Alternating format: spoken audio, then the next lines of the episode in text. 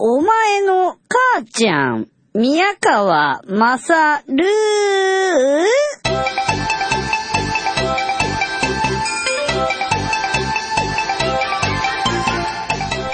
お前の母ちゃん宮川勝です。えー、下北沢のオレンジオール修理ショーでバルバイト、バルバイトじゃねえ、アルバイトをしていた時に一緒だったラハマンというインド人。インド人だから豚肉が食べられない宗教上の問題があるにもかかわらず我々は餃子を食べさせてしまって豚肉入ってるって心配そうに聞かれた時に我々めんどくさいからちょっとしか入ってねえよかなんか言って。え、入ってんだ食べちゃったんだって僕は汚れた体になってしまったんだってワンワン流れちゃったようなこととかあったんですけどね。カレーライスが大好きだからカレー食べさせてくれって言うから俺らが富士そばの立ち食いのカレーを食いに行って、連れてって、しかもおごってやったらこんなのカレーじゃないとか言って、チャランとか言ってスプーンを置くような、そんなやつですよ。いろんなことがあったんですけどね。喧嘩したりとかね。殴り合ったりしたこともあったな。意味わかんないんですけどね。若い時の話ですからね。うん。まあいいじゃないですか。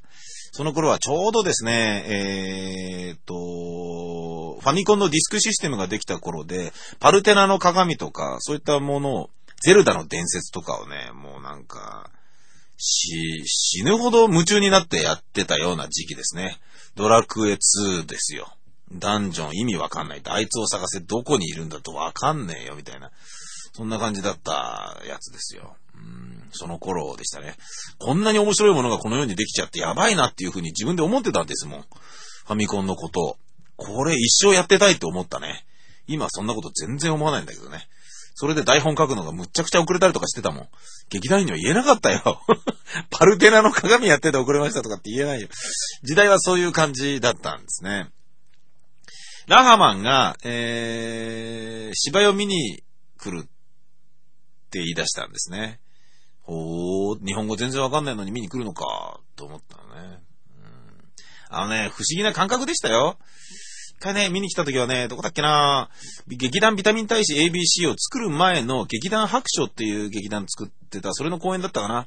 中野のスタジオアクテル、アクトレというところがあって、マルチでなんか明かりのコードとか全部引かなきゃいけない、えらいめんどくせえとこで、日高正面の日高さんとかにすんごい、お前こんなとこでやってんだよ、みたいなこと言われたような覚えもあるんですけどね。ちなみにその、えー、中野のスタジオアクトレというところの近くには、僕が小学校の時に通っていたスイミングスクール、タックがありますね、タック。タックつっても TBS ラジオの子会社のタックじゃないですよ。ええー。ニンニン乳首スタッフのタケちゃんが元働いていたタックではありませんよ。東京アスレチッククラブの略ですよ、タック。そこに通ってたからなんかね、変な感慨深いものをもう、なんかね、心に秘めながらその公演を行った覚えがありますわ。その公演を見に来てくれたんですね、ラハマンが。えー、坂瀬川正隆とかと。あのー、客席っていうのは舞台から見えるじゃないですか。なんかこう、真っ暗な中で、黒人だから、インド人だから黒いんですよ。で、目がギョロッとしてそこだけ光ってるように見えるんですよ。怖いんですよ、なんか。しかも、俺らやってるのはエンターテイメント演劇だから、笑かしたりする喜劇なのに、一人だけ笑ってない、怖い目をしてこっちを睨んでる人がいるわけですよ。それだけで、やりづらいよ、みたいなことを楽屋でみんなで言ってたんだけど、まあ、それでもラハマはね、最後まで見てて、終わって拍手してっていうようなことがあって、全然筋なんか分かってなかったのに、あの、終わった後に俺のとこ来て、俺の手を取って、宮高、宮高、ね、えー、素晴らしかった、面白かったっていう話をするんで、ね、どうしたのかなと思ったら、最後に宮高の演劇、晴れ舞台を見ることができてよかった。最後に、どういうことって言ったら、一緒にいた坂瀬川が、いや、実はね、宮川、ラハマンね、インドに帰ることにしたんだって、え、どうして？うん、なんか、やっぱホームシックとかそういうのなんじゃないの？って帰ることにしたんだってさ、あ、そうなんだ。宮高。君の晴れ姿を僕は最後に見ることができてとっても嬉しいって言って、えー、演劇はとっても面白かったっていうことを言うのね。宮高が動くたびにお客さんがみんな笑ってたし、僕も面白かった。筋なんか全然わかりもしないくせにむちゃくちゃ褒めるわけですよ。なんかね、俺ジーンとしてきちゃって、偉いな。しかも、覚えたての日本語なんかを散りばめながら言うわけですよ。俺なんかもう片言のね、えー、でしか喋れない英語で一生懸命応対しながら話を聞いてたんだけど、面白かった。宮高、君が、えー、ね、君はこの先近いうちに素晴らしいムービースターになるだろう。映画で大活躍するだろう。それを僕は遠いインドの空の下、君の成功を必ず信じているし、えー、応援している。えー、宮高、今日君のあの、晴れ姿を見ることができて僕はとっても嬉しい。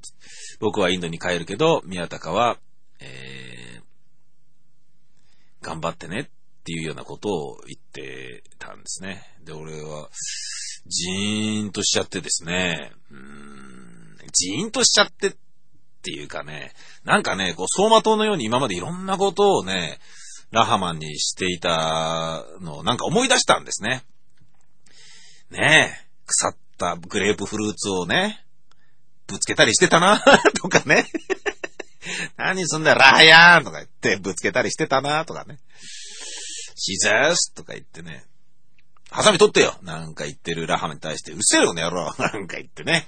わか、わ、なんか理由がわかんないもんだからっつって、思いっきり、あの、放送禁止用語とかで日本語でバカにしてたりとかつって悪口言ったりとかね、してたのとかあったですよ。ねえ、一番はもちろん、その、豚肉食べられないっつってるにもかかわらず餃子食わしちゃって、豚ちょっと入ってるんだけどねって言っちゃって泣かせちゃったこととかね。そういったようなことがいろいろ走馬灯のように頭の中でガーッと駆け巡って、いろんな思い出が、なんか悪いことしたなと思ったり、ね、あれは楽しかったなっていうことを思い出したりして、ちょっと自分うるうるしてたんですよ。一番、確か一番最初に出会った時に、えー、やりとりしたのは英語で、何でこのアルバイトを知ったのって言ったら、えー、僕はニュースオブアルバイト、ニュースオブアルバイトね、日刊アルバイトニュースのことをね、ニュースオブアルバイトって言ってて、それが印象的で、へーって思ったのね。インドの鉛なのか、彼のね、あの、間違いなのかわかんないんだけど、あの、なんだ、th が、つにな、なんか、すってなるところをなんか、つになるような変な発音だったんですよね。そんなようなこといろいろ思い出したりして、まあ何しろジーンとしてたわけですよ。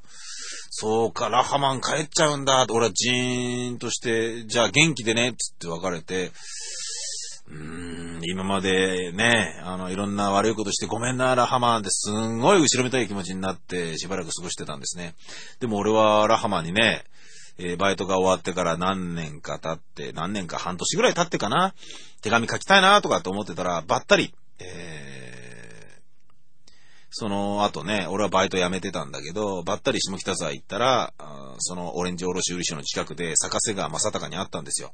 お坂瀬川元気？おおとか言って、あれから演劇やってんの？ってやってるよ。つって。ねえねえ、ところでさ、坂瀬川さ、ラハマンのさ、住所とかってわかんない？とか、あいつ何やってんのかな？俺はがき出したいんだけど、その時ちょうど僕は TBS ラジオの、番組を持てたか持てなかったかとかなんかそういう感じだったのね。そういうことを近況報告したかったんだね。うん。ムービースターじゃないけれど、こういう形で一つの形になったよということを伝えたいというふうに思ったんだな。そしたら、えー、正隆がこう言いました。あー、ラハマンね。つってあいつね、この間渋谷で外人女ナンパしてたぜ。え？帰ってんじゃないの？帰ってんじゃないの？俺あんなにじんとしたんだけど。いるの？なんでいるの？俺がムービースターになるのを応援してくれてんじゃないの？遠く離れたインドの空の下。違うの？わけわかんなかったですよ。あ、ラーヤンね、この間渋谷で白人女ナンパしてたぜ。ええー、マジっすか？あの感動した俺の涙は？あの後俺ライアンのためにも頑張るぞって思ってた俺の意志の強さは？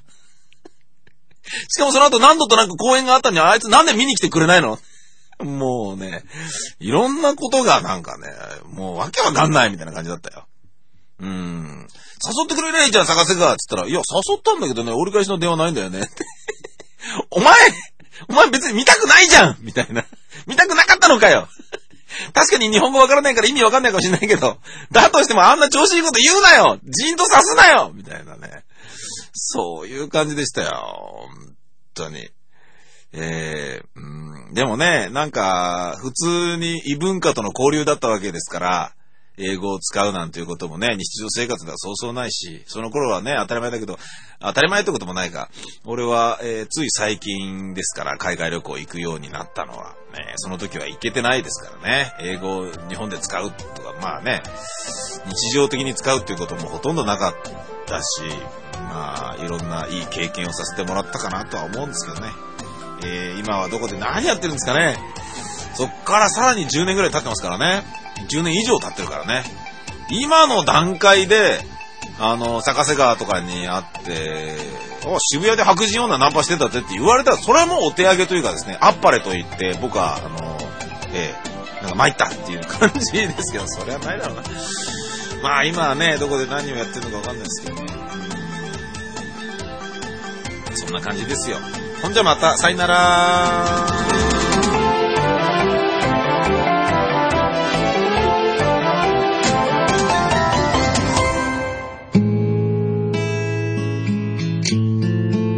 ブローチ you by ニンニン乳首